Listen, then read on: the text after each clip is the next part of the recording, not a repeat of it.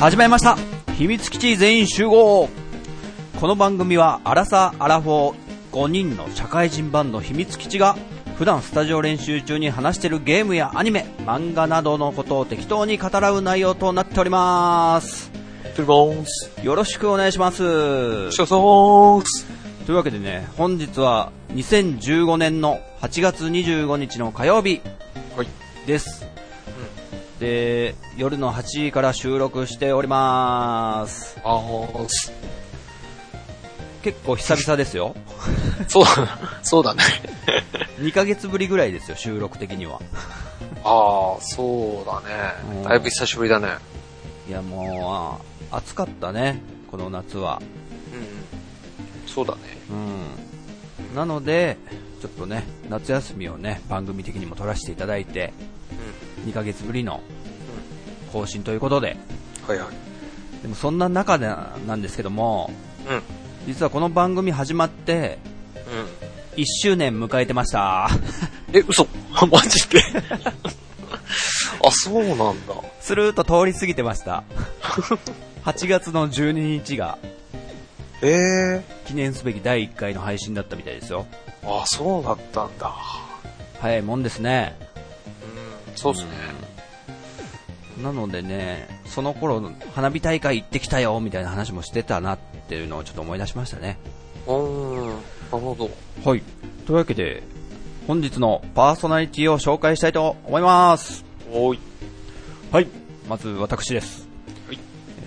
朝ジョギングしてたら亀の散歩をしてる人を見かけた陣太ですいえー、じんちゃん、カメさん。えー、してそして、えー、まあ、あの今日に、えー8月25日なんで、あと1週間ぐらいか。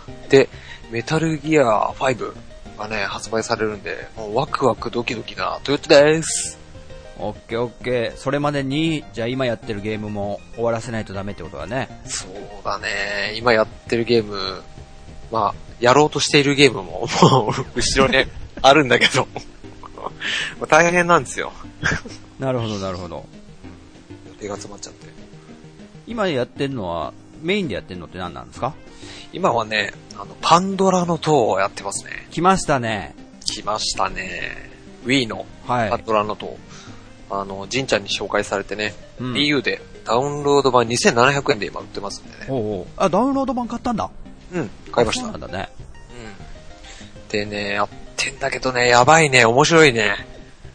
ハマっった。うん。えーどうなの次どうなっちゃうのみたいな。たストーリーがねストーリーというかその恋人のセレスちゃんがどうなるかが気になってしょうがないでし ょ気になるね。いいぞいいぞそれいい感じでハマってるぞそれでも、あれなんだよね。こう、まあ、ボスを倒す、いや、まあ、ダンジョンみたいなところに入るわけだけど、そこがちょっと、なんだろう、まあ、謎解きまでいかないまでも、ちょっとこう迷ったり、うんいろいろあったりするから、すぐにね、ボスまで行って、倒してっていうわけじゃないから、なかなかね、ちょっと進めなかったり、ボスも強かったりするからね。うん今ね、8個目の塔ですね。全部で13個あんだっけ13個わかんない。あ れわかんない。あれそれ言わない言われないっけな13不等うんうん、うん、 ?13 不等っていうから13個あんのかなとは思ってんだけうんど、うん今はね、10個出てきてるね。あなるほどなるほどうん、5個クリアしたら、どそっかそっかんどん5個できてまあ大いに遊んでくださいようん。はい。結構手こずったでしょボスとか、ああ、そうだね。3体目からなんか急に強くなって、ねじんちゃんよくクリアできたなと思って。え、いやもう何遍もやられたしもう行きたくないなと思った しでもセレス助けてあげたいしっていうねこう葛藤を持ちながらこうね行くっていうリアルな葛藤だったんだろうねで。しょあと俺はね、うんもうちょっとあれだね、あの、いや、こんだけ負けてても、じんちゃんがクリアしたんだから、俺が クリアしないわけにはいかないっていう 思いがね。ねえうん、ゲーマーとしてのねプライドがねトヨチョにあるとしたらちょっとね、秘密基地の中では、一のゲーマーだと思ってるから、 ちょっと、ねえ何気にね、最近あの、僕も意外にいけてんじゃないかって思い始めてるから、トヨッチョ。ああ。この間、マリオカート8対戦しましたね。はいはいはい。でええ、あの、トヨッチョが生放送してたんですよ。あの、マリオカート8。で、友達と対戦してたんだよね、3人ぐらいか。うん。で、そこに、あの、ジンタ、夫婦で、突然参戦したんですけど、トヨッチョ君最初なんて言ってましたその時。まあ、あの、ちょっと、周りの人たち強いから、 ちょっと、 そう 50cc とかにするとか言ってたんだ よね。いわゆるこう、車の速度を下げる、レベルを低いのに合わせてあげるよ、みたいなこと言ってたんですよ。ところが、蓋を開けてみたらどうでしたびっくりでしたよ。もう早い早い。 あれとか思って、これはなんだみんな本気出さねえとダメじゃねみたいになって。そうそう、だから、実力がすごく切迫してたというか、ね。だから、びっくりした俺が1位になったりもしたし、うちの奥さんが1位になったり、トヨッチョも1位になったり、でもみんなビリになったりみたいな、そのレースごとに。ね接戦だったすよ。ごい接戦で、本当楽しかったね。うん、楽しかった。またぜひとも。ぜひとも。はい。そまあ、してねスプラトゥーンもね、はい。やってるしね。そうですね。スプラトゥーンはやりまくってますよ。おー。ねえ。なんか、 なんだろう。最近はちょっとね、一緒にやれることがなかったけども。うん。なんだろうね。なんか、そうですね。昔のゲーム魂がまた再燃、はい再燃してるのかね。スプラトゥーンの話はね、本日多分後半の方に結構出てくると思うので。はい。はい。ということでね、今日はお便り紹介をね、メインにやっていきたいんですよ。はい。でもですよ、その前に、ここ、やっぱね、1ヶ月半ぐらいの、空いてたんで、いろいろありましたね、出来事が。ほうほう。ちょっと一つ、あなたのことですよ、豊町くん。え、俺 俺なんかあったかなあの、うん。カリスマ、ポッドキャスト番組、あ、それか。暴れラジオスさんに、ゲスト出演してきましたね、豊町くはい、出させていただきました。ん。いやあー、さすが面白かったですね。本当にうん。絡んでた。絡めてたかな SE 対決。あ、SE 対決。んあれって、あの、僕に内緒でやってたんですよね。そう。そうもう完全に、誰にも内緒でやろう。で、驚かせてやろう、みたいなね。そうそうそう。すいません、一つ、これ謝んなきゃいけないな。んうん。実は、あるリスナーさんのツイート見てたら、もろネタバレされてました。トヨットさん、暴れラジオさん、お疲れ様でしたみたいなことを。それを見てから、実はですね聞いたんだ。まあ、その方はね、ゆずきちさん、あなたです。あ、それはね、仕そ方うそなういそよ。う。僕も、あの、更新されて、暴れラジオさんが更新されてすぐ聞聞いてなかったんですよ。あで、ツイッターとか眺めてたら、ゆずきちさんのツイートで、あの、なんだ、トヨッチョが、あの、ゲームの中の SE 対決ってことで、あなんかの音、やりましたよね、声。ーうん。じゃあちょっと今やってもらえますそれ。やるのちょっとやってもらえあまっすちでも弾かれてきた のに。でよあ来た来た来た。ハガー、市 長。これ一発で分かりましたってことで、ゆずきちさんがつぶやいてくれてま した。えー、暴れラジオスさんと秘密基地全員集合のハッシュタグをね、両方つけていただいたんで。あなので僕が見てしまったんですけども。あー、なるほどね。いやーもう、ほんとね、しげち兄さんと、中ちゃんまんさんがね、はい。すごく、豊町を盛り立てて盛り立てて、でも自分らの笑いをね、ガッツンガッツン入れてきてね、さすがですね。さすがですよ。いや、もう楽しかったですよ。二人ともいい人すぎてね。うん。うん。本当ありがたかったです。ねあっという間だったでしょ、時間も。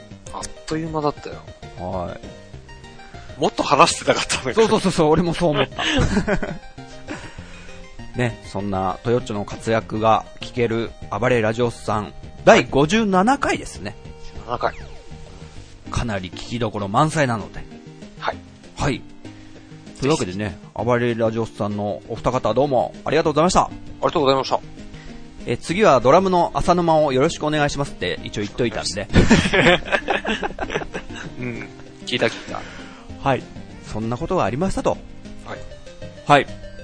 まあその他もいろいろあったんですが、ちょっと今日はね、お便りをガンガン紹介していきたいということで、はい。はい。それでは行ってみましょうかおい。秘密基地全全員集合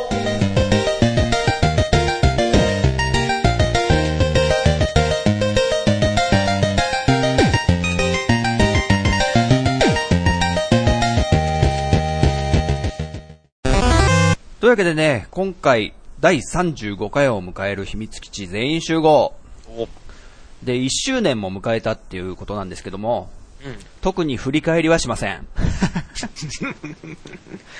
そんな振り返ることよりも、リスナーさんのお便りの方が大事だっていうね大事だよ大事だってことで。あね、今日はね、いただいたお便りを余すことなく紹介しようとーはい。いうことで。ガンガンいっちゃいます。はい。一応あの、うちの番組はですね、いただいたものは全部紹介するっていうことを公言してますので、するとですね、皆さん、ありがたいことに、ガッツンガッツン送っていただいてですね、ガッツンガッツンですよ。こう、うん、もう押されまくって、どどんどんどんどん交代していく感じですね、僕たち。俺も俺も俺も俺もみたいな感じでみんな来ていただいて、えー、溜まってしまいました、正直。はい。でですね、えーもう最初に数を言いますと、45通ありますね、今日紹介するのは。 そんなにと言いましても、あの、普通の G メールとかでいただいた、ほなんつうか、お便り扱いの方ですか、いわゆる。ほうほのと、あと、ツイッターの方もありまして、う。はいはい。で、お便り扱いというか、G メールとかでいただいた方は、えー5通かな。で、それ以外は、ツイッターなんですけども。おーで、あの、割とバラバラにつぶやいてくれてる方も、僕が何個かまとめたりもしてるので、それを合わせた上で、トータル45ということになっております。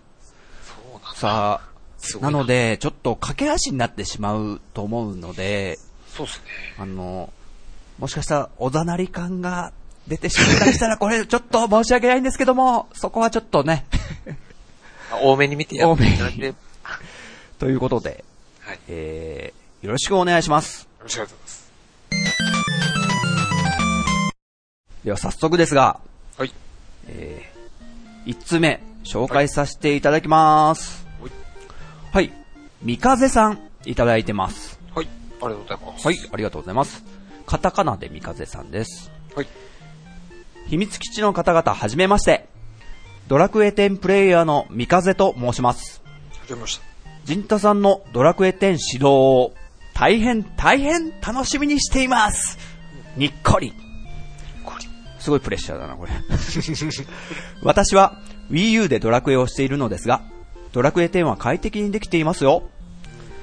ゼノブレードクロスは欲しいとは思っているけど、ドラクエ10とスプラトゥーンをしていて、ここにゼノブレードクロスもやろうとしたら、プレイ時間的に命の危機を感じるので、なかなかできそうにありません。笑。落ち着いたらゼノブレードクロスを購入する予定です。これからの配信も楽しみに待ってますということでした。なるほど。はい、三風さん、ありがとうございます。ありがとうございます。えー、こちら6月24日にいただいて、すいません、2ヶ月経ってます。ありがとうございます。はい、ドラクエ10ね、ちょっと、あの、ドアラジさんの方でもね、こう、僕がね、いつやるんですか、いつやるんですか、みたいなね、こう、ちょっとね、 言われてるんですけども、ちょっとね、気長に待っていただいてということではい。でね、はい。ドラクエ10とスプラトゥーンを三風さんやられてるらしいんですけど、うん。トヨッチョの生放送に参加してましたよ、三風さん。そうなんですよ。おお。風さん参加していただいてうんう。ん。どうでした強えのなんの。マジか。やばいよ。 何使いだったのえーっとね、なんかいろいろ使ってたような気がするんだけどな。うん。もうね、あまりに強すぎ。あの、ほら、ランクはいはラいはンいク。が S なんだよ。とりあえず。マジでうん、S でもう強すぎて、もうあの他にもね、あの、うちの放送に遊びに来てくれてうんうるん人たちがいたから、もうみんなでも、どうにか三風さんを倒そう と。もう寄ってたかってもう、やんややんや。やっすて、ごいじゃないですか、三風さん。どうにか倒せたって。そんくならいるほど。じゃあね、勝ったね。僕も、お手合わせをええよろしくお願いします、三風さん。お願いします。あとね、ゼノンブレイドクロスも、やるとなるとね、これほんと確かにね、体が一つじゃ足んないと思うので、しばらくね、後になるんじゃないでしょうか。そうだ でもスプラトゥーンこんだけやり込んでるんだからね、うん相当時間費やしてんじゃないですかね。強い。本当に S は当てじゃない。うん。だって、大変だもん。俺、ようやく、A まで上がったんですよ。おうもう、ほんと苦労して。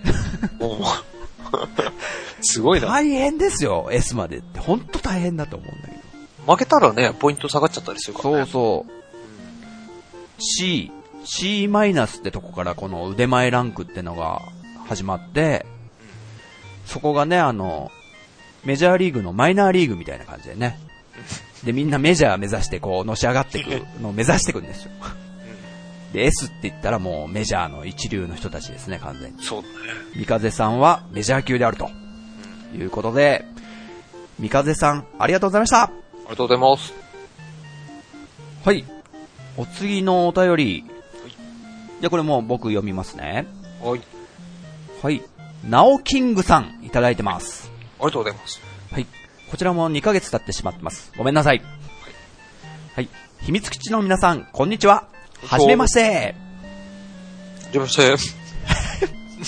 ナオキングと申します。はいファミリーステーション、暴れラジオスさんの流れで、秘密基地全員集合を知り、楽しませていただいてます。これ、もう素晴らしい流れですね。素晴らしい流れ。もう完全にね、僕たちお下がりポジション でね、ありがたくこう、流れてきていただくのを、ね、待っておりますので。はいと言っても、過去回のタイトルで、僕も大好きなワンダと巨像の話をされていた時点で、ぐっと興味を惹かれ、今では秘密基地全員集合の更新を毎回楽しみにしてるリスナーです。ありがとうございます。ます。ジンタさんとは年も近いせいか、好みがだいぶ被ってるのにびっくりしました。ユニコーンは高校時代から好きですし、持ってるギターはジャズマスターです。うんお今はほとんど弾いてないですが。他にも僕は子供の頃初めて買ってもらったゲームが夢工場ドキドキパニックなので、聞いててここまで僕のツボをついてきた番組が楽しくないわけがないです。おう今後も楽しい番組を期待しています推進以上のことをだいぶ前にラジオネーム直樹でメールしようとしてたら番組内でポッドキャストゲームカフェのパーソナリティのあ直樹さんという方がいらっしゃるのを知って名前変えないとなぁと躊躇しているうちに今になってしまいましたあら。しかもあまり変わってないラジオネームですみません。わら。またメールさせていただきます。とのはいことでした。はいなお、キングさん。はい、どうもありがとうございます。ありがとうございます。はい、ファミステ、暴れラジオスさん。そして、うちっていうね、こう。あのー完全にね、小判ザメポジションです からね、うちは。 そうだね。うん。二つのね、二大巨頭番組に、こう、ね、ピタッとくっついて、規制していますから。そうそうそう。で、二つ、ファミステとラジオスさん更新、まだかな、まあ、しょうがねえから、ちょっと秘密基地の聞いとくか、みたいなね。 ね。そんな感じで、ね。ついでポジション。ついでもちろんで、普通に聞いていただけたら嬉しいです。はい。ワンダと巨像も大好きだそうで、嬉しいですね。かなりツボだったんですね、ほんと多分。うん。そしてこれ嬉しいユニコうん。ねーン。ね。うん。高校時代から好きってことは本当に同い年ぐらいかな。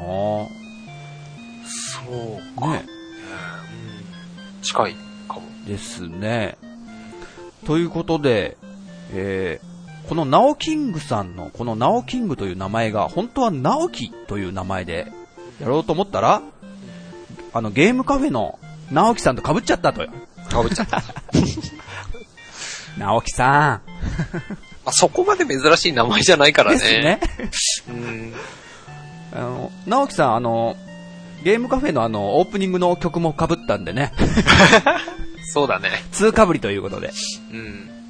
はい。ということで、えー、ナオキングさんという名前で、これからもお便りお待ちしてます。はい。はい、ありがとうございます。ありがとうございます。はい。では、ラシマさんからいただいてます。はい、ありがとうございまあす。りがとうございます。えー好きな戦隊は、えー五星、五五星戦隊でいいのかなこれ。うん。五星戦隊大レンジャー、ラシマです。第31回拝聴させていただきました。お便りの、えーお便り読んでいただき、大喜びです。わま。らた。えー私もゼノクロを、えー購入しプレイしましたが、残念ながら最後までクリアする気力はありませんでした。えー理由としてはいろいろありますが、私が一番やる気をなくしてしまったのは、あるボス戦でのことでした。えーストーリーは各章ごとに分けられており、進める上で規定のレベルが設けられていますうん、。そうだった。頑張ってレベルを上げ、装備やアーツも強化して挑みましたが、なかなか勝てませんでした。続けて何度か挑戦していると、突然全滅後に、ボスのレベルを下げますかというテキストが表示されました。うんプレイヤーに規定のレベルが設けられているのに、ボスのレベルを下げようとすることに疑問や不満を抱き、その後はどうもやる気が起きず、結局ソフトを売り、その資金でスプラトゥーンを購入しました。惑星ミラをドールに乗り、えー探索しているときは本当に楽しく、気がつくと何時間もプレイしているほどハマりましたが、ジンタさんのおっしゃっていた通り、ストーリーとキャラの薄さを補うまでには至らず、いろいろと不満の残る形となりました。ちなみに、先ほどちらりと話しましたが、スプラトゥーン購入しました。ぜひとも一緒にプレイしたいです。ということでございます。はい。はい。ラシマンさん、ありがとうございます。ありがとうございます。こちらもね、6月28日にいただいてるんで、うん今日は8月25日ということで、またもや2ヶ月前、申し訳ございません。申し訳ございません。はい、 ラシマさん好きな戦隊は、5つの星と書いて、五星戦隊大レンジャー。大連中。知ってるわかんないです。あの、僕もわかんないです。さい、最近のなのかなじゃあ、ちょ、違うと思うよ。あのね、ラシマさんね、1985年生まれで、あ、おう。まあ、僕よりは10個下なんですよ。うんまあ、トヨッチョも7個ぐらいか、下で。そうだだから、かなり、見てる戦隊ものはずれてて当然なんだなと思って。うん、僕の見てた戦隊ものは、あのまあ、サンバルカンとか、サンバか。あとね、デンジマンとか、大連中。ゴーグル5、うん。ダイナマン。ダイナマン。そこ被んないの、トヨチョちなみに。あの、ダイナマン、大大大大だよね。 大爆発だーですよ。は、なんか、そこは覚えてる。 でもどんなのかあんまり覚えてないけど、多分確か見てたと思うし、あとサンバルカも、なんとなくこう、ちらっと覚えてる感じかな。超ドストライクなのってあるのなん、なんだろうね。あんまり、うん見てた気はするんだけど、あんまり覚えてないんだよな。そっかそっか。そういう、なんかダイナマンとかなのか な多分ね。ということで、ラシマさん、ゼノブレイドクロス、うん。購入したけど、いまいちだったなー的な、この、レビューをいただきましたけども。そうなんですよね、この、あの、メインクエストを受けるときに、あの、条件が書いてあって、あの、レベルもあったかなレベルいくつまでなんかキャラの上げといて、みたいな、うん。おー、推奨レベルみたいな。かなクエストレベルみたいな、なんか、あ、あー条件とかがなんかね、あって、あと、何パーセント探索率を高めておいて、うん。そして初めてストーリーが進むみたいなほうのがあるんです。で、実際、あの、その、ストーリーでボスと戦うときに、何遍も負けてると、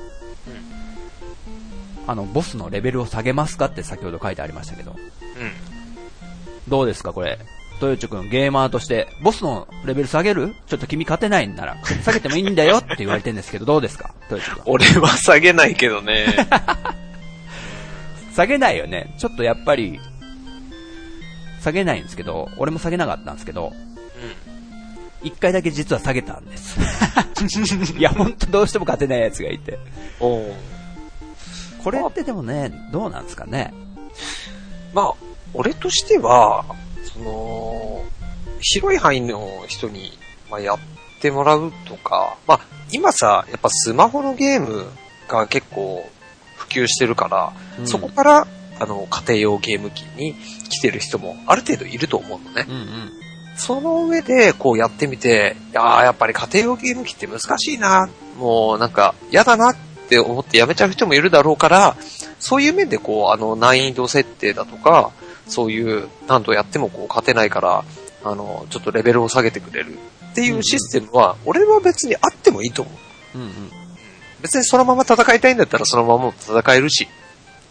うん。そう。コアなゲーマーの人は、うん。うん。プライドがあるんでね。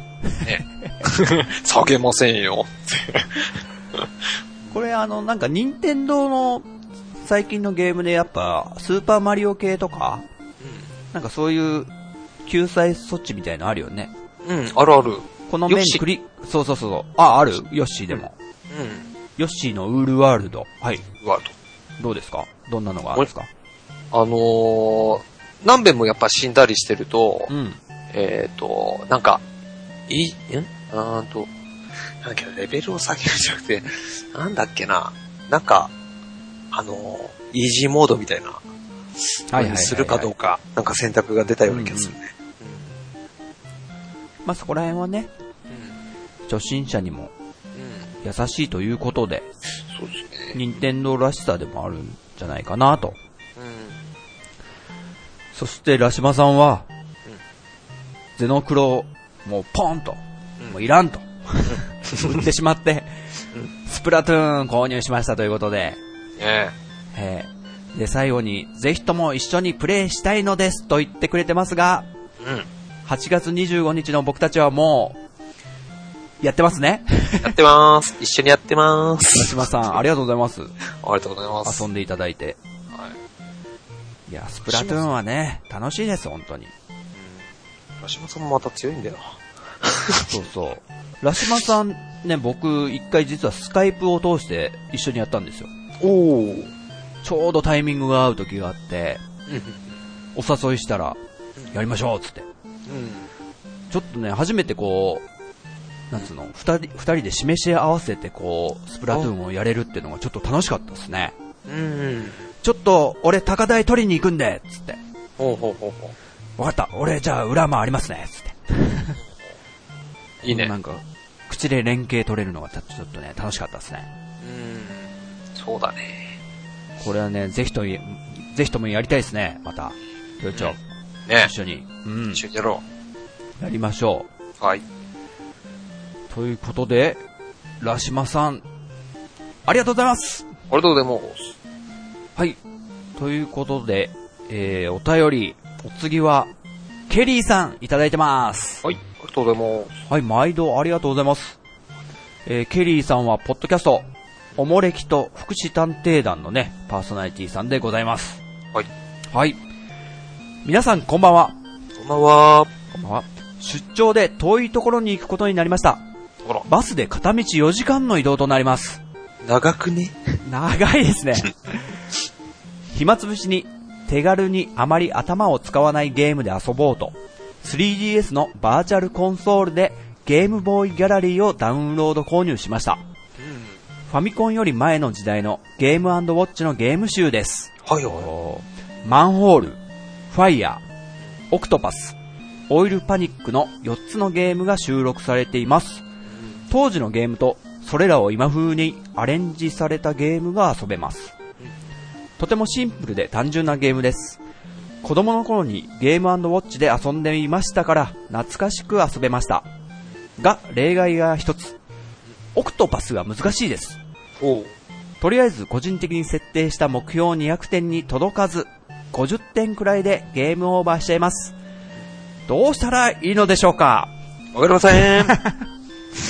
攻略法ご存知ですかちなみに僕が子供の頃は、シェフと福引きで当てたスヌーピーのテニスを持っていましたよ。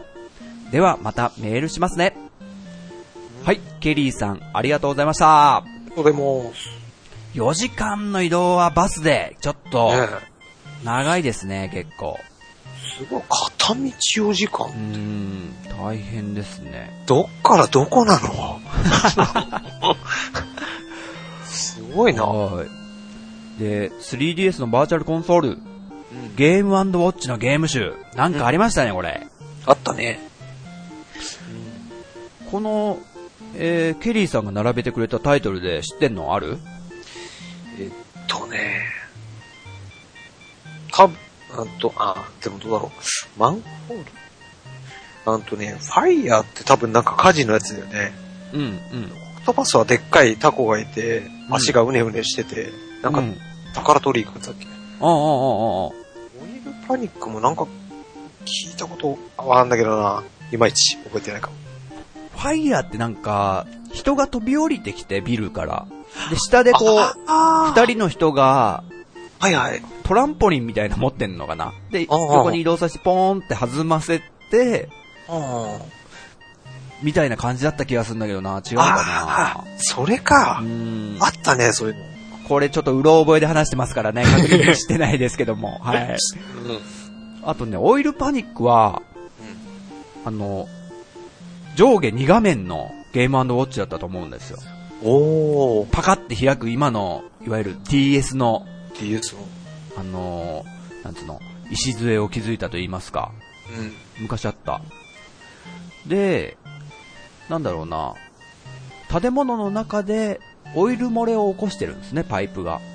で、それをこう、なんか、なんつうんですかね、缶を持った主人公がこぼれないように運んでいくみたいな感じだったと思うんだけどなほうほうほはい。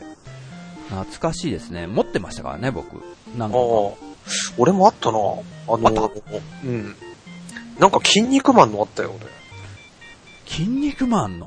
俺。うん。ちょっとこう、な、なんていうのあの、ゲ、ゲームのさ、ゲ、えー外に置いてある、こう、立ってるゲーム立ってやるゲームえ、ちょっと で さわかんないんだけど。立ってやる、あんあんまりお大きめじゃないゲームのやつでさ、えーこう、フードがあって、 画面が、あの、影になって、ちゃんと、ああ、ああ、なるほど、なるほど。うん、うんうん見えないようにそういうフードがついててさ、うん。なんかゲームウォッチに、うそうんい。うやつでなんか筋肉マンのやってた覚えがある。なんだろうね、それ。全くどんなゲームだったか覚えてない。あの、しげちい兄さん、暴れラジオスタのしげちい兄さん、超ここら辺詳しいから、多分お、あれやないかなって言ってるよ、 今。 ちょっとに、ちょっと似てた今。ということでね。えーで、その、ケリーさんが、オクトパスが難しいです。攻略法ご存知ですかって、 ちょっとわかんないです ね。すみません。ゲームウォッチってね、すげえ単純なんで、もう右うんか左かぐらいのえ移動しかあんまなかったと思うんで、ここら辺はね、なかなかちょっと、すみません。僕たちは、お力になれそうにないです。申し訳ないです。あとね、最後のスヌーピーのテニスもね、僕持ってましたよ。あ、っ本て当いうかに。、うちの姉ちゃんの所持してたやつなんだけどね。うーん。でね、確かね、周りの、ゲームウォッチの周りの色はね、ちょっと紫がかってた色だと思うんですけど、確か僕の記憶によるとね。うーんはい。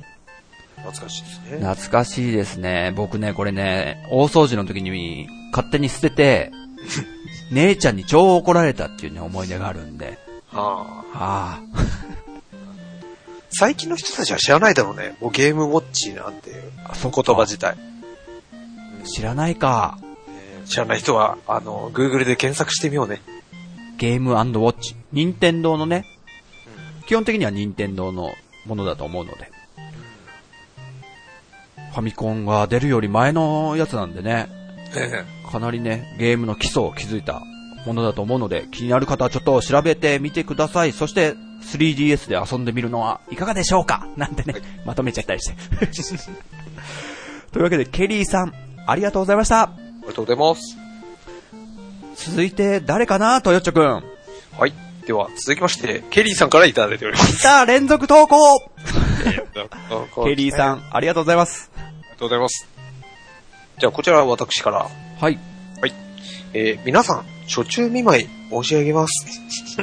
配信される頃には、えー、対処になっているかと思います。時期がずれていたらごめんなさい。そろそろ夏が終わりそうですかね。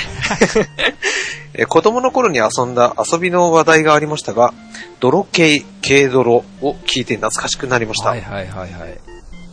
僕の生まれ育ったエリアでは、えー泥系と言っていましたよ。えー要は、えー集団鬼ごっこですよね。鬼ごっこ系は今思うとただただ走り回るだけで何が楽しかったのやら。えー大人になっちゃうとそう思ってしまいますが、子供にとっては体を使う遊びの中に多くの学びがあるので、発育的にどんどん外で元気よく遊んだ方がいいんですよね。子供の頃に遊んだ遊びで、風雲竹市場を見るまで知らなかったのですが、だるまさんが転んだです。この遊びは知っていたのですが、このような遊びなではありませんでした。えー友達は坊さんが屁をこいたと言っていましたし、はあは僕の地元では、えーイワシのイワシのカンピンタンと言っていました。ちょっと長いな。 どこです かはい。ね全国的に知られている子供の遊びもご当地ルールなんてのもあるのでしょうね。ちなみに、麺粉は四角い麺粉を角パン、丸い麺粉を丸パンと呼んでいました。駄菓子屋の麺粉のくじで特賞が当たると直径20センチくらいの大きさの、えー丸い麺粉がもらいました。僕の小学校がブームの時の麺粉には、筋肉マンのアニメがプリントされていましたう。ん四角い面子の方はロボダッチのキャラがプリントされているものをたくさん持っていま したよ。えーいつの間にか母に捨てられてしまい、今一つも残っていません。えー内容が違うになってしましまいました。えーすいません、えーくれぐれも熱中症にはお気をつけてくださいということです。はい、ケリーさん、ありがとうございます。ありがとうございます。あのね、あ、先ほど言わなかったですけど、7月の頭に先ほどのメールはいただいて、今回は7月の16日ですね。まあ、1ヶ月ぐらい前であると。 はい。申し訳ないという。申し訳ございません。あの、ケリーさんの予想では大暑という頃、大暑っていつなんだろうなんか8月っぽい かな。 ?8 月の半ばぐらいかな。まあ、ゲリセーフってとこかな。ですね。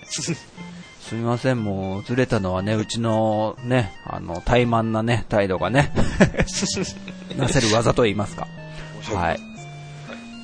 えー泥系系動のの話しましたね。うん。ケリーさんは泥系だったってさ、同級ね。うん。どこだったのか知りたいですね。ケリーさんあがーどちらの方なのかが。そうだね。そうそう。だからその、なんだ、坊さんが屁をこいたとかね。ああ、坊さんが絵を描いたのは聞いたことあるあるね。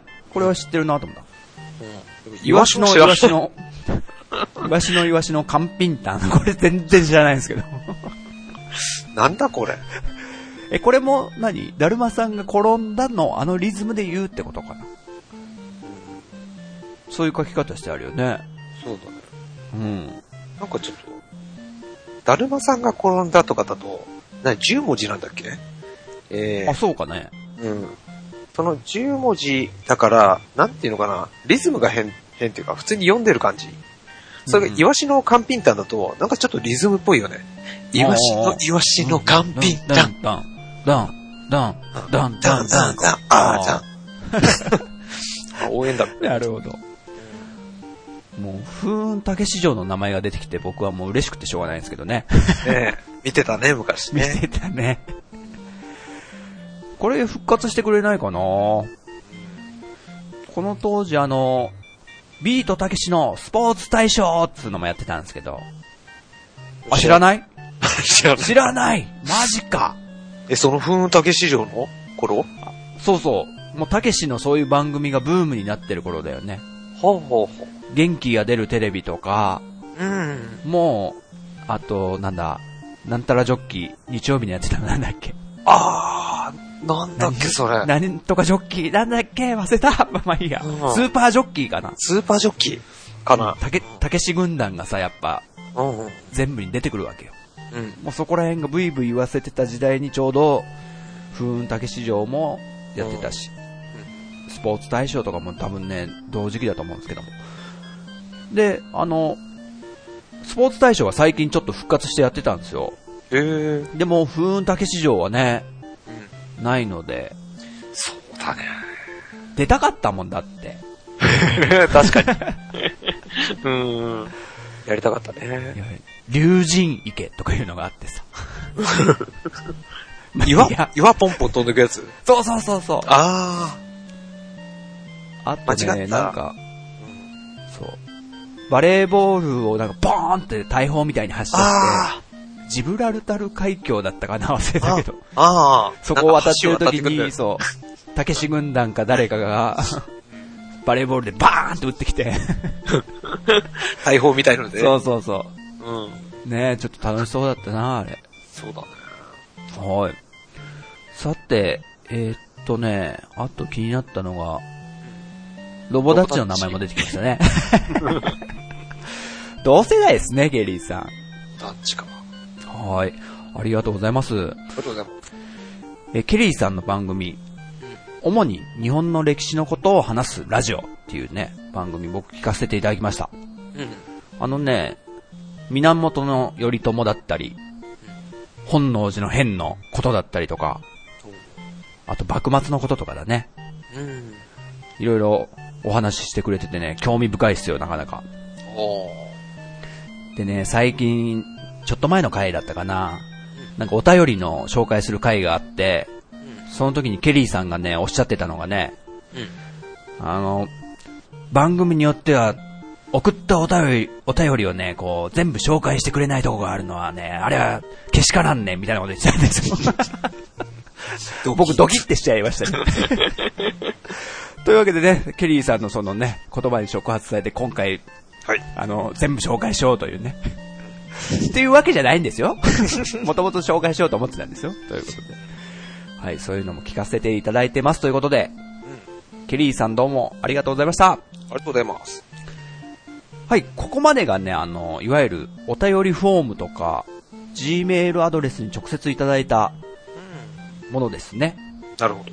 で、この、えー形式のものはですね、結構率先して紹介してたんで、今までの回も、えー先手を打ってというか、どんどんやってたんですが、えー次から紹介するツイッターですね。ツイッターのつぶやきの方々がね、若干ちょっと後回しにさせていただいてたという か、申し訳ございませんということで、はい。じゃんじゃかこれ行きたいと思いますので。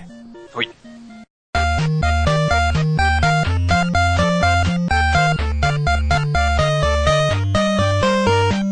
では、えー、ツイッターの方ですね。はいハリトさんからいただいております。はい、ありがとうございます。ありがとうございます。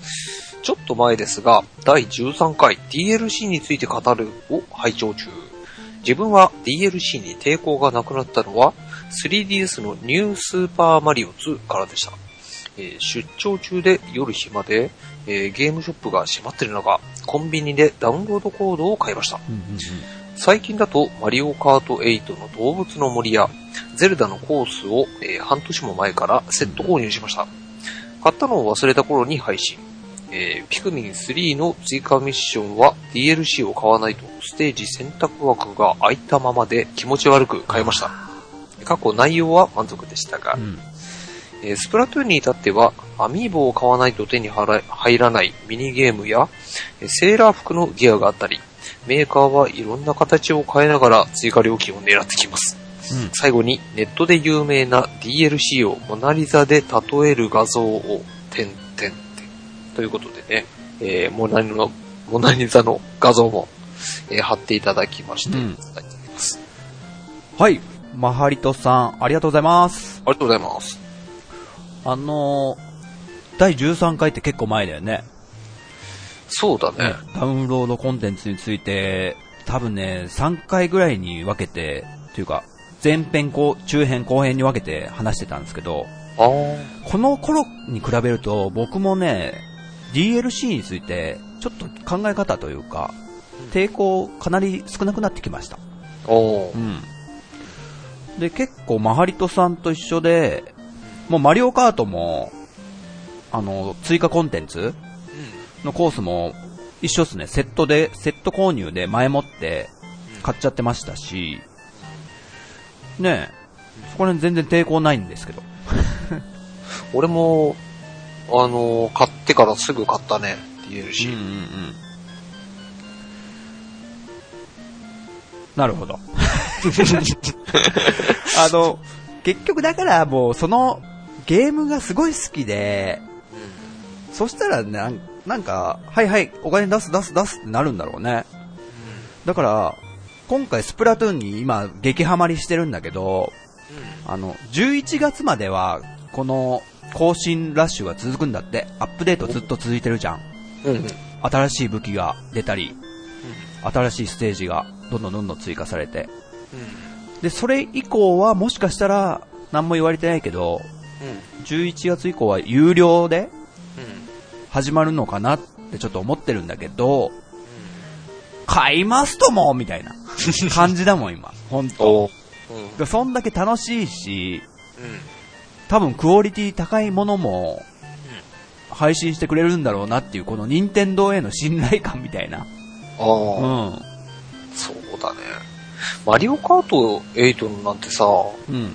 何 ?4 キャラぐらいとうん8コースだっけ、そうそうそうそう。え、あれで、だって、え、1200円だっけそうそうそうそう。ええなんだろうやってみてびっくりするよね。あ、うんこんなに入ってて1200円なんだって。これはね、やりたいなと思うよね。全然、出すね。その、買うまでってさ、なんか空白みたいになってんだっけコース選択の時に。えっとね。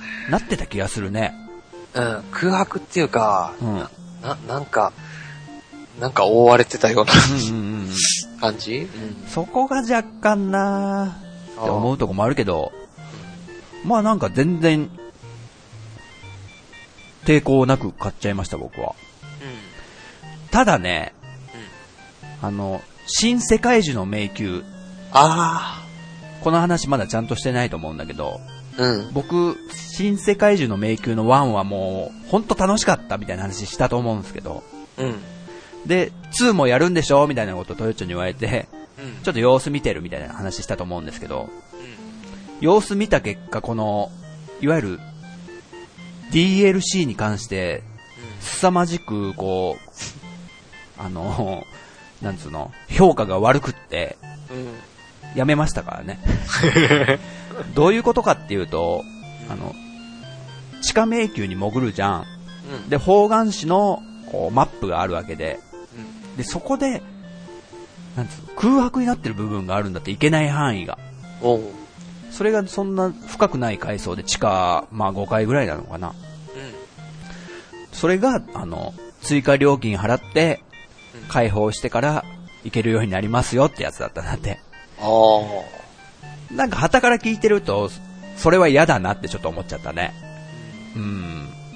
だから、まあ、この、マハリトさんが送ってくれたモナリザで言うと、うんうんうんうん。モナリザの顔の一部が欠けて て、ここの部分 DLC でいくらで売ってますみたいなね。ああ、これね、うまい、ね、画像ですよね。この、ちょっとリスナーさんには見れないんですけど も。ちうん。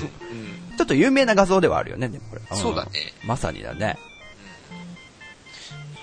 そういう売り方はちょっとね、なんかちょっとやった気がする。違う気がするんだよなまあ、ここも抵抗なく買う人もいるんだろうし、僕だったらどうだったかなと。実際もうソフト自体買ってないから何とも言えないんですけども。ねまあ、多分ね、あの、完成品があって、それプラス、例えば、このモナリザの、あの、服変えられますよとえ。か、そういううん。うんうんうん。ね、うん、あの、アタッチメントが 売られるっていう DLC だったらいいんだろうね。うんうんうん。元からこう、なんか完成してない。なんで顔の半分だけ欠けてんのえ、なんでここだけ DLC なのっていう、そういうのが許せないんだろうね。うんそれはよくわかるな。持ってき方なんだよね、メーカーの。だから、ユーザーの心理をどううまく持ってくかみたいな。うん。だからやり方次第だから、どう心をつかむか、じゃないですか、メーカーさんが。そうだね。だと思うんですけどね。はい、ということで、はいマハリトさんも、あの、そう、スプラトゥーン、一緒にやりましたね。やりましたね。はい。また、よろしくお願いします。よろしくお願いします。そう、スカイプでもやりましょうって言ってくれてるんで、うん、ぜひ、よろしくお願いします。はい。はい。えー、お次、エニグマさんいただいてます。はい。ありがとうございます。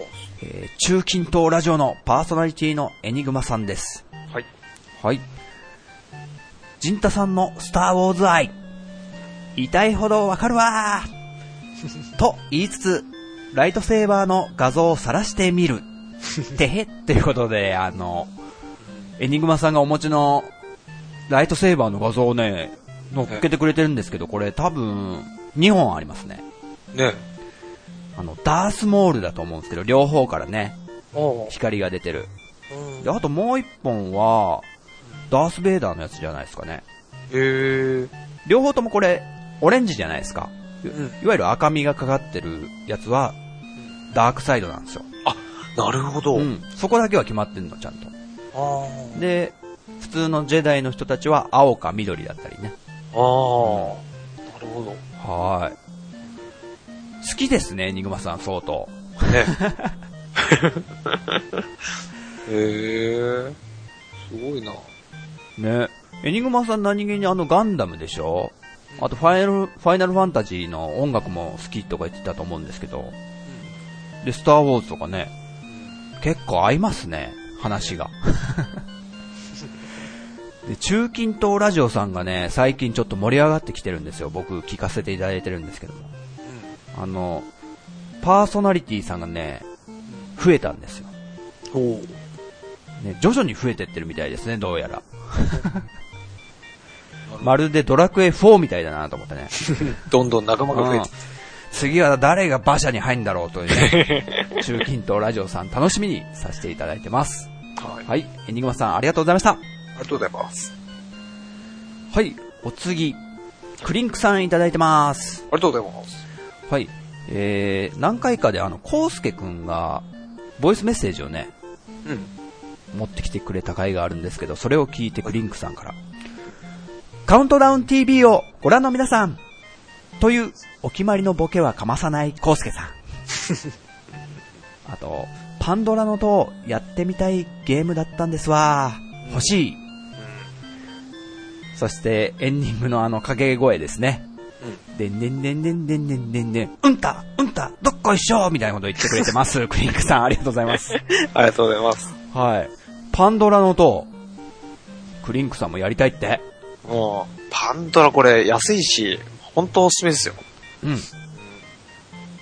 ゲーマーだったら絶対やるべきだな。おこれあの、Wii リモコンをもろに使うっしょ。あのね、俺ゲームパッドでやってます。おいおいおいってわかんない。ゲームパッドでやってないからちょっとわかんないけど、あのね、悪くないんだ。げあー、まあ、Wii リモコンでやった方がやりやすいかもしれない。あの、ポインターが、もちろんあれでしょそうそうそう。 Wii リモコンって。うん。あのね、ゲームパッドでやるときは、右スティックで、うんあの、ポインターが出てるからそれを動かすんだよ。うん。うーん。だからちょっと、あの、なんだろう、操作が厳しいというか、かもしれないね。難しそうだけど、あえてそっちでやったんだね。そうだね。なんか、V リモコン出すのめんどくさかったから。 あと、ゲ、うん。ゲームパッドだとゲームパッドだけでできるから。あ、ゲームパッドの画面でやってんのそうそうそう。あ、そうなんだ。うん。え、それをでも生放送でも配信してんのああ、それはもちろん、あの、あ、あの、映像自体はテレビにも出せるから、あテレビそういもう、ことなんだ。うんゲームパッドも同じ画面が出てる。そっかそっか。でそれパソコンに取り込んへで、ーね。うん。なので、だからまあ、ちょっとね、あの、お父さんがテレビ、野球見てるから、うんうんいう時はまあ、ゲームパッドだけでもできるし、うんうんうん。いいっすよ。おすすめでありますということで、クリンクさはい。ん、いつか、どうでしょう。はい。ぜひぜひ。 はい、ということで、クリンクさん、えー、あ、紹介し忘れた。ファミリーステーションのパあそうでーすねソナリティさんですね。はい。はい、次の配信も楽しみに待っております。ありがとうございます。ありがとうございます。えー、お、お次、猫やんさん、いただいてます。はい。ね猫やんさんも、パンドラの塔について言ってくれてます。えー、パンドラの塔、気になってたけど欲しくなった。おいや、プレイ動画見ればいいんだけどさ、笑って。いやいやいやいやってね。いや いや、市場を調査しなきゃ、ピューンって感じで言ってますけども、猫やんさん、ありがとうございます。ありがとうございます。そうなんですよ。あの、プレイ動画見見たら解決します。っていうのはストーリー的な話であってね。あ最後気になるので、うん、どうしてもちょっとやる時間ないって人はもうそれもありかなとは思うんですけどね。あ、そうだね。ねうん結構、あの、ボスとか本当難しいから、うん。落とせないとかなり時間がかかるかも。あの、あと次元イベントというか、タイム制限あるっていう話したじゃないですか。どうですかパンドラの塔のあの、うん。カウントダウンは。あのね、ドキドキする。もうやばかった。今日もあの、うんちょっと、この収録の前に放送してたんだけど、はいはい。あのね、第7の10日はいはいはい。で、えー、ちょっとボスがいて、うん。ちょっとなんとなく言うと、えー、よ、4本足のやつで、土台みたいなやつが、ボディの上に土台みたいなのがああってあ、ああ尻尾がこ、いうたいたサソリみたいな、うん。なやつなんだけど、そいつがね、ちょっと、時間ない、あんまりないうちに行っちゃって、あで、じゃあちょっとゆ、まあ、いいや、ゆっくり倒せばいいや、 みたいに、なんかしてたら、やべえ、時間なかったんじゃん、とか思って、うん。やばいやばいって言って、もう、最後赤点滅してんだよ。 もうピコンピコン。もう、ね、時間がないという、うん。バグーン、バグーンってでしょ。うん。ねえウルトラマンだったら、お前もう3分以上戦ってるだろうっていう感じなんだけど、あのね、あの、それはもう時間ちゃんと来たらね、終わっちゃうから、やばい、もう時間ないよ、ないよ、ゲージないよ、みたいなとこで ちょうど倒せて、うん。帰れたからギリギリ間に合った。ギリギリ間に合ったけど、うんうんもう最終段階まで進んでた。あの、その敵って最後壁登ったりするしないああ、登る登る。だよね。え、俺も全く一緒かも。ギリギリだった気がする、その敵が。あ、ほんと。うん。うん。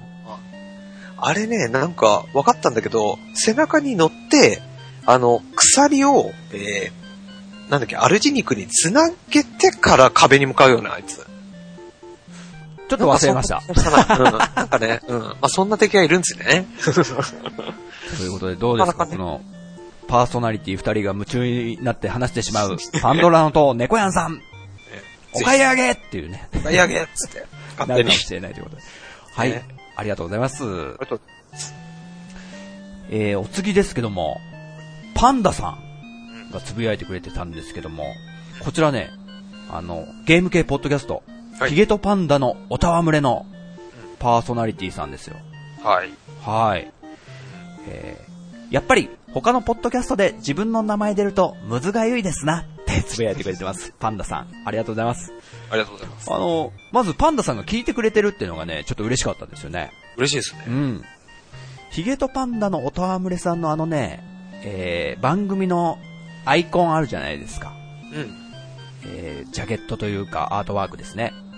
あれがですね、あの、ドリームキャストの、なんだ、ビジュアルメモリーなんですよね。 おこのマニアが、なんか、マニア心くすぐるというか、ーうん。わかる人にはわかるみたいなゲーム愛がね、感じられてすごい好きなんですけども。あの、ヒゲとパンダのおたわむれないでパンダさんが、魔女と勇者の話をね、うん。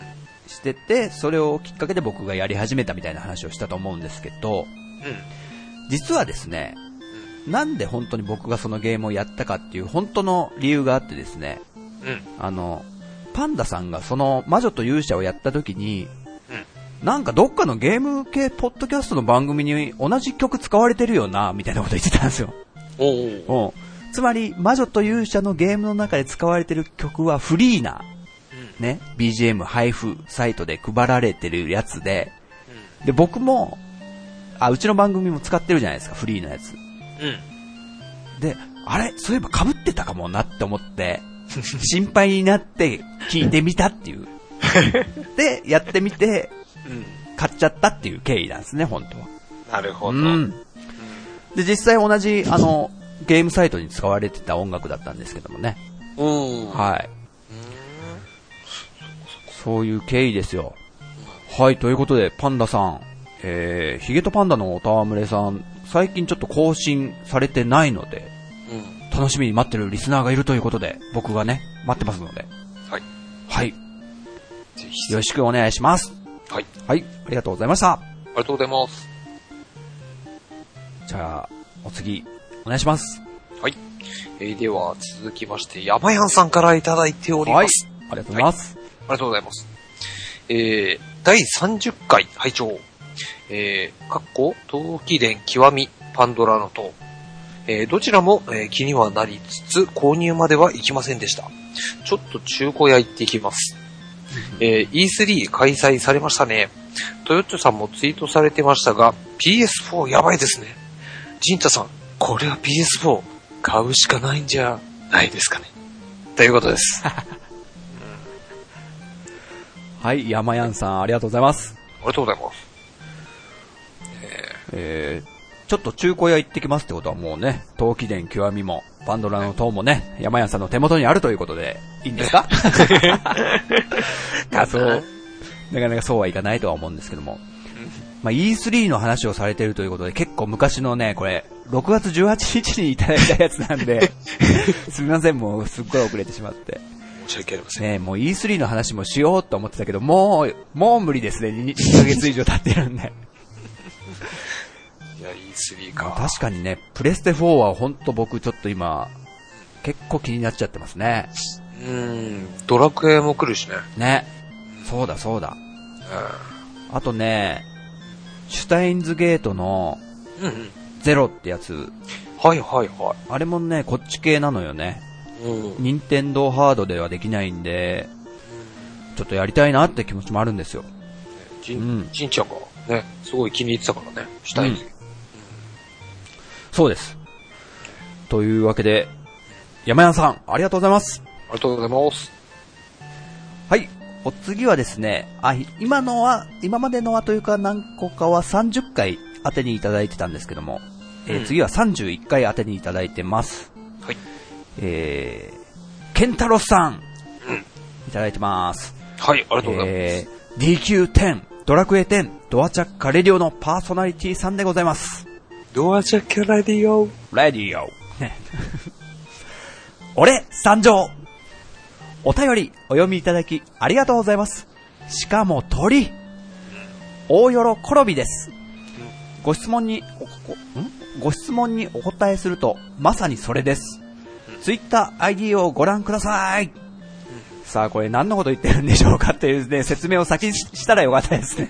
そうだ あね。の、えー、っとですね、僕があの、前回ケンタロスさんからお便りいただいたときに、えー、ケンタロスという名前はあの、仮面ライダー電王の桃太郎スから来てるんですかって聞いたんですよね。そしたら、もうまさに、俺参上って言ってるのが、桃太郎のセリフで、で、えー、このケンタロスさんのツイッター ID を見るとですね、うん。うん。ケンタロス、なんだ、アンダーバー、イマジンって書いてあるんですよね。うん。このイマジンっつうのがもうまさに仮面ライダー電王の、おその桃太郎とか浦太郎とかの、まあちょっと怪物みたいな奴らをイマジンって呼んでたんですけども、おもうまんまだなと。大好きだということだったんですね。 なるほはい。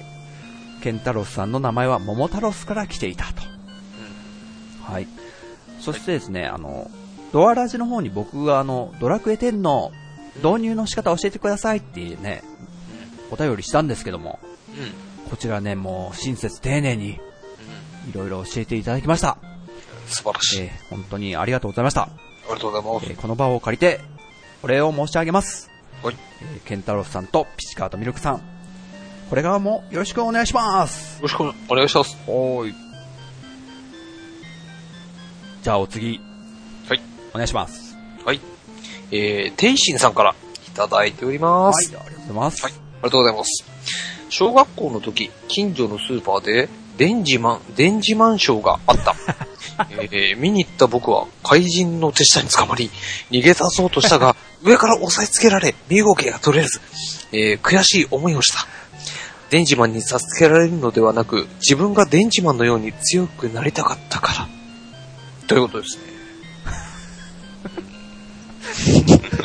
天心さん。ありがとうございます。 ありがとうございます。これは、電磁マンションにね、まあ見に行ったというのは、ほう世代ですね。ちょうど、だから、まあ同世代ですね、僕と。ほうほうほうスーパーでやってたんだ。ね怪人の手下に捕まって。悔しい、悔しかったんでしょうね。佐藤電磁マンのように強くなりたかったから。あの、その時泣いたりしなかったんですかね。ああの、あ、なんだろうちのお姉ちゃんは、う。うん。ゴレンジャーショーなんか見に行ったらしいんですけど、昔。あの、黄色レンジャーっつうのが、キレンジャーか。うん。うん。に抱っこしてもらったらしいんですけど、うん。まあ大泣きしたと いうね。で、その写真も残ってたからお僕も知ってるんです けど、黄色は嫌だったのかな味方なのに。テイシンさんはね、う電磁マンみたいにね、今強くなってるんでしょうかという。ん。そうだね。はい、ありがとうございました。ありがとうございます。はい。お次、猫やんさんいただいてます。ありがとうございます。ありがとうございます。えー第31回から伝わってくる、ジンタさんのゼノシリーズへの愛。良いな楽しそうに話すのを聞いてると、こっちも楽しくなってきます。トヨッチョさんと二人の放送が定番になってきましたね。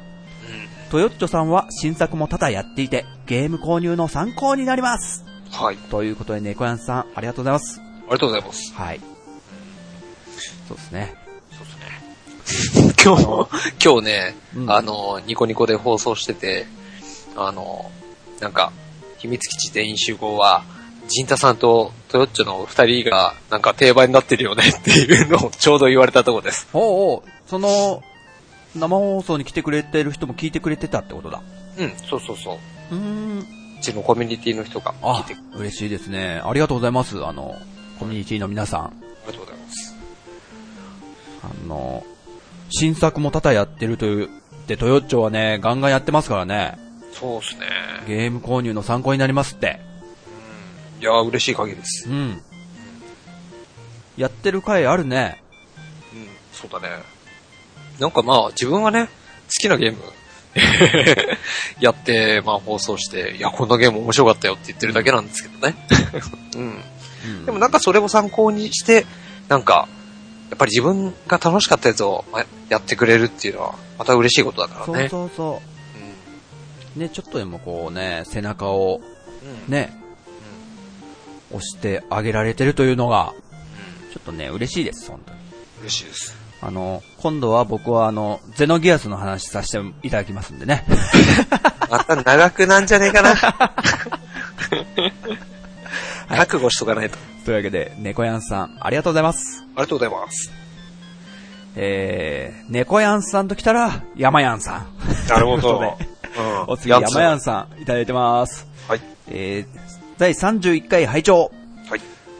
ジンタさんの感想を聞くと、ゼノブレの続編としては、うーん、別のゲームとすると、いいって感じなんですかね。ゼノブレイドクロスの話ですね、これね。動画見てもめっちゃ面白そうですが、Wii U なんだよなーということで、山やんさん、ありがとうございます。ありがとうございます。そうですね。なんか今、ゼノブレイドクロス終わって、で、250時間ぐらいやったじゃないですか。で、今はスプラトゥーンに夢中じゃないですか。で、ゼノブレイドクロスのことあんま今思い出せないんですよね、もう。もう記憶の彼方に行っちゃったというか。おーだからちょっと、やっぱり何度も言ってる薄味ってのが、あまさに今実感できてるというか、うーん、うーんですね、だから。強くはちょっと進められません。正直。はい。ゼノブレイドクロス。でもまあって感じです他にね、意外とあの、面白いゲームも、ヨッシー、スプラトゥーン、そうそうそう。えーうん、パンドラの塔もできるし、うん。その辺でね、まあそうなんですよ買ってみても本当にスプラトトゥーンがあって、Wii U 本当買ってよかったなって思い思ってますからね、今。ゥーン。うんうん。あのね、放送ではね、まだやってないんだけど、はい。実は俺、あの、ゼルダの伝説、風のタクト HD も買ってます。あ、マジっすかうん。いいですね。今後やる予定ありますんで。うんうん。それも Wii U でできますよ。ぜひぜひ。はいん。はい山屋さん、ありがとうございます。ありがとうございます。じゃあお次、ちょっとね、あ、ここまでは31回ですね。次は32回宛てにいただいてます。はい。次はですね、ちょっと表現が難しそうなんで、トヨッチョくんお願いします。はーい。じゃあね、ここに来てなんと、ていしんさんからいただいております。ありがとうございます。はい。えー、っとですね、これなんて、どうみたい な。えースプラトゥーンの実況、えー、楽しそうということでね、うん。なんかいっぱい四角がこう、オ レンジとブルーのが書いてあって、多分塗りつぶされてるってことなのかなそうなんですよ。はい。これ、テイシンさんのすごい、あの、テクニック。ツイッターの文章でいかに、スプラトゥーンの、あの、塗りつぶされてるフィールドを表現するかっていうのをね、うん。おーやってくれてるのが、うん。この、何ですか、オレンジ色の四角の記号と、青の四角の記号をこうね、ドラーっと並べて、もうすごいね、これね。 ね、ツイッターでこんなことできんだ。そうそう、この色合いがまたね、うん。スプラトゥーンなんですよ、本当に。うん、ぽいぽい。スプラトゥーンもいろんな色出てくるけどねう。ん。なんか象徴的なの、こう、オレンジと、えー、青うん。な感じだよね。ということでね、これはね、リツイートしましょう。 そうだね。ということでね、えースプラトゥーンの実況ね、楽しんでいただけたということで、テイシンさん、ありがとうございました。ありがとうございます。はい、お次、えー、KIM さんからいただいてます。はい、ありがとうございます。はい。ポッドキャスト番組、秘密基地全員集合の基地を発見なんだとバレたかと。いうことで画像をアップしますなんかショッカーがいそうな事態だなぁ。てんてんてんって感じで、上げてくれてます、なんか。へへ、秘密基地ってしっかり看板に書いてある。ど、何なんでしょうかこれは、おどっかのお店なんですかせなのかなうん。大体ね、秘密基地ってこう名乗っちゃってるっていうね、この、すごい看ね。板が すごいですね。うん。子供じゃないんだから。 というわけでね、こういう共通点というか、秘密基地を見つけてくれて、あげてくれたのが嬉しいです。KIM さん、ありがとうございます。ありがとうございます。はい、じゃあ、次も行きましょう。はい。えー、ケイスケさんいただいてます。はい、ありがとうございます。スプラトゥーン会拝聴楽しい実況でした。ジンタさんの名ばかり管理職の例えには爆笑しました。笑。僕もレベル20なのに、ガチマッチランクは未だに C という名ばかりっぷりですが、楽しいですね、スプラトゥーン。ということで、ケイスケさん、ありがとうございます。ありがとうございます。えっと、そうだ。32回はそう、スプラトゥーンの実況した回ですね。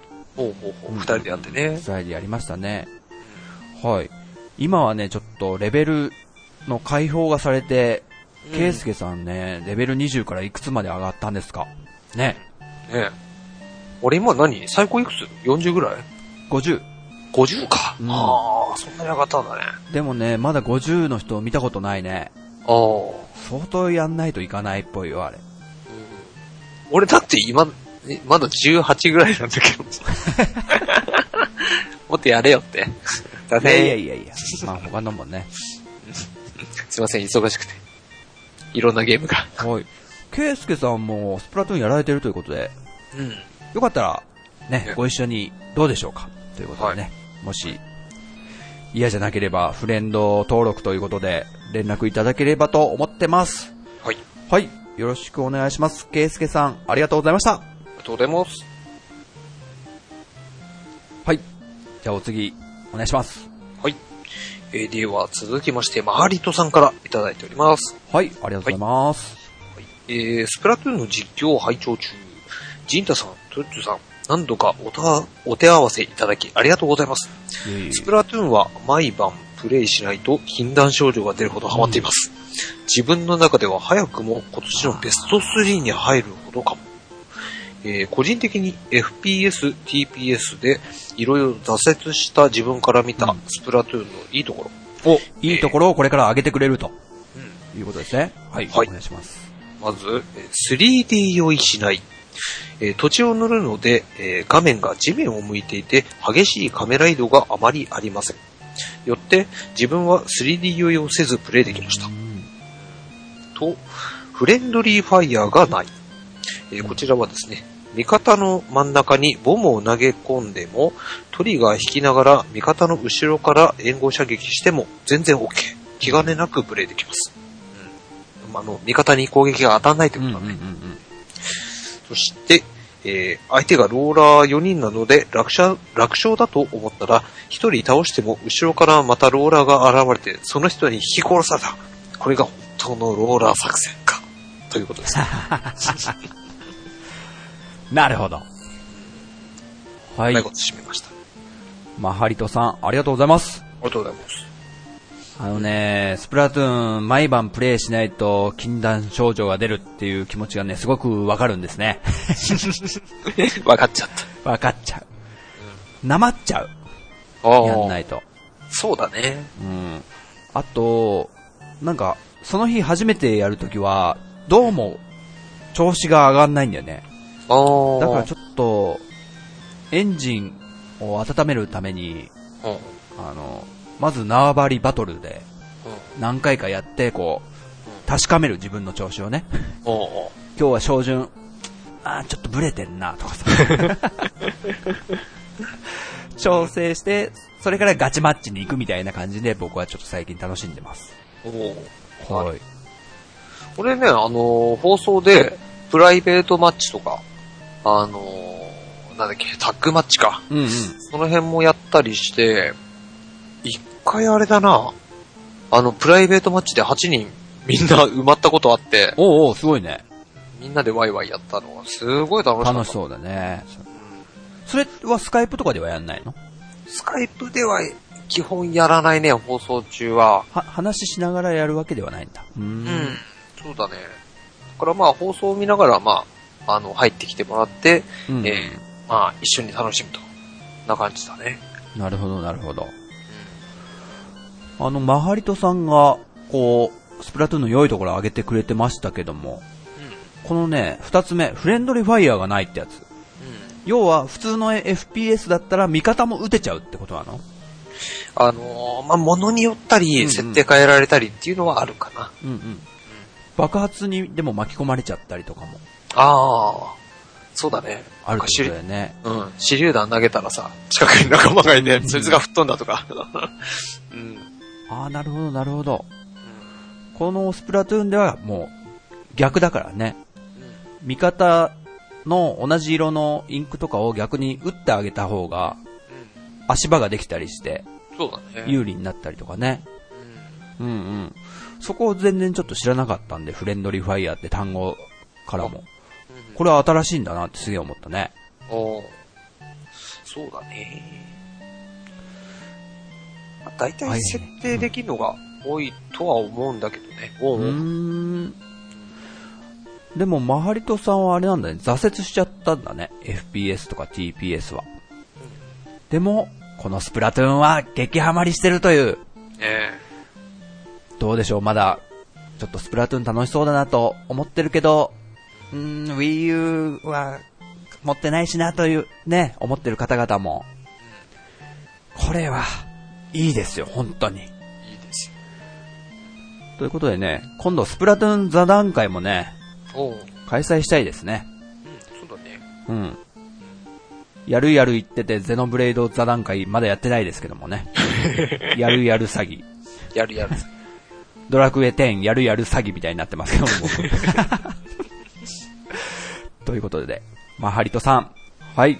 また、スプラトゥーン一緒にやりましょうということで。はい。さっきも言ったかな まあいいや。はい、ありがとうございます。ありがとうございます。じゃあ、続いてお願いします。はい。えー、では、ケータマンさんからいただいております。はい。はい、えー初代ポケモンは高3か専門学生の時です。えーうん PW2 はたの面白かったんですが、チャンピオンロードの手前で我慢できず、昨日から XY 買って子供とやり始めました。トヨッチョさんと同じで少々大きな子供でした。あの時が一番ゲームしてたなう。ん大喜びを日常生活で言うタイミングを狙ってい ます。ということですね。はい、ケータマンさん、ありがとうございます。ありがとうございます。まず、はじめにポケモン、うん。 BW、ブラックホワイトか。ううん。ん。その辺のやつか。うん。ポケモン、ポケモンは、じんちゃんはやったことある僕はね、まるっきりノータッチですよ。ああ、ん俺はね、うん。一番初めに、あ、前話したかなうん。一番初めに赤と緑のね、うん買って、俺が先に飽きちゃって。 から、なんだっけ、プラチナ、プラチナだかなんだかをやったんだけど、それくらいしかやってないんだよな。あ、そうなんだ。あんまりポケモンはやってないね、俺。うん、高校ぐらいだったんだよね、でも。そうだね。赤、緑の時は、一番初め高校かなうんうんうん。つまり、ケータマンさんと結構年近いってことだ、トヨちゃん。そうだよね。初代ポケモン、高三か専門学校。トヨッチョさんと同じで少々大きな子供でしたって。少々大きなこと。これ何のことだあの、 ポケモンの話した時に、僕が、えー、ちょっとポケモンが子供っぽく見えて、やんなかったよって話をしたの。ああ、なるほいわゆる今でいう妖怪ウォッチはやらない、あんまやらないじゃん、俺らって。うそういう風に見てたと。ん。うん。でもトヨッチョは、俺は違うよっつって、高校の時に普通にやったけどな、みたいな話した時に、あーことに対して、ケータマンさんは、同じですね、トヨッチョさんってことを言ってると思うよ。なるほど。うん。で、大喜び、喜び。日常生活でいうタイミング。うん。なんちだょっろう。と、使っ、使いましたかねえーっと、これいただいたの6月30日なん で、2ヶ月ぐらい前なんで、ケータマンさんはね、もう、この2ヶ月の間に多分ね、3、4回大喜びで、ね、使ってるんじゃないですかね。日常生活で。ね、よかったらその、どういうタイミングで使ったかというのをね、教えていただけたら嬉しい次第でございます。はい。ちなみに僕は実生活では全く使ってません。そうだね。MeToo です。あ、こういう、じゃあいい機会だから、ちょっと言おうかな。大喜びって、何なんですか、豊ちょくん。知らない。大喜びのことでしょうん。豊ちょ知ってるはずなんだけどね。うん俺、なんだっけ大喜び、うんなんだっけじんちゃんが、うん。なんか、うん。あのなんだっけ、カンペを作った時に、な んか、書いたんだけど、この誰もそう読まなくて。ああ、まあね。うん。あの、この大喜びの発祥っていうのがありまして、うん実は、えー、トヨッチョとジンタ、二人であの、もう一個バンドをやってますね。うん。うん。その時の、ライブの MC で、うん僕がただ単に噛んだんですよ。あの、アンケート皆さん、お客様書いてください。そしたら僕たち、大喜びですっていうつもりが、うん大喜びって言っちゃって、そしたらお客さんに、うん。転んじゃうのって言われた。っ ていう出来事があったんですよ、とよっちょくん。全然覚えてないんですね、そういうのはね。覚えてないな。で、そこで僕は締めたって思って、これは美味しいフレーズだと思ってね、なるほど。今も使ってると。なるほはい、引っ張り出したというね、経緯があります。ケータマンさん、よろしくお願いします。ど。はい。はい、お次、えはいー、猫やんさんいただいてます。 はい。スプラトゥーン実況楽しかったです。やったことないから想像するのは難しいです が、解説と雰囲気でこっちも楽しくなりました。BGM がスーファミ時代の任天堂を彷彿とさせるものなので、より臨場感が出てました。なぜか国尾くんを思い出した猫やんです。笑っということで、猫やんさん、ありがとうございます。ありがとうございます。ね、楽しんでいただいたみたいで、これは良かったですね。 BGM があって、うんあの時にじんちゃんが被せた BGM かな。そうそうそうそう。うん。あのーそれに対してはなんかトヨッチョからも、なんか連絡ありましたよね。その、スプラトゥーン実況の回を配信した途端にトヨッチョから、なんか僕に連絡くれましたよね。なんだっけいや、その BGM に関して。うん。何言った俺。え、なんかと被ってるよって言ったら。あ、なんか言ったな。あ、あー、そうだ。俺スマホのゲームの、うんなんうんか音楽で聞いたことあって、うんうん。あれこれな、なんだ、じいちゃんなんか、著作権あるやつ使ってんじゃないのかとか 思って、ドキッとして。そうだ、そうだ。そこを連絡したんだ。そうなんですよ。あれもフリーのやつだったのね。そうそうそう。この今、えーバックで流れてるお便りの音楽も、まあ、同じサイトからいただいてるんですけども、ちょっと紹介しとこうかな。ちょっと待ってね。パニックパンプキンというね、パニックパンプキンさんっていうサイトですね。はい。ファミコン風オリジナル音楽素材を配布してるとこで、先ほど言ったあの魔女と勇者もそうなんですけど、こちらのサイトからガンガンみんな使ってるんですよね。で、トヨッチョが言ってたスマホのゲームもこっから使ってる。で、ついでに言うとですね、あの、マッキーさんがやってるラジトーク。好き語りでも最近、こちらのパニックパンプキンさんのね、パンプキンさんの音楽使ってますよ。おまあ、いろんなところで使われてると。で、すごい、ファミコン風の音楽ですごく好きなんですよね。いいなよのね。で、うん。で、ちょっとスプラトゥーンのあの実況のバックにちょっと合ってたと思うんですよ。あの、うん。一番最後の戦いのシーンはね。そうだね。はい。というわけで、楽しんでいただいた猫やんさん、ありがとうございます。ありがとうございます。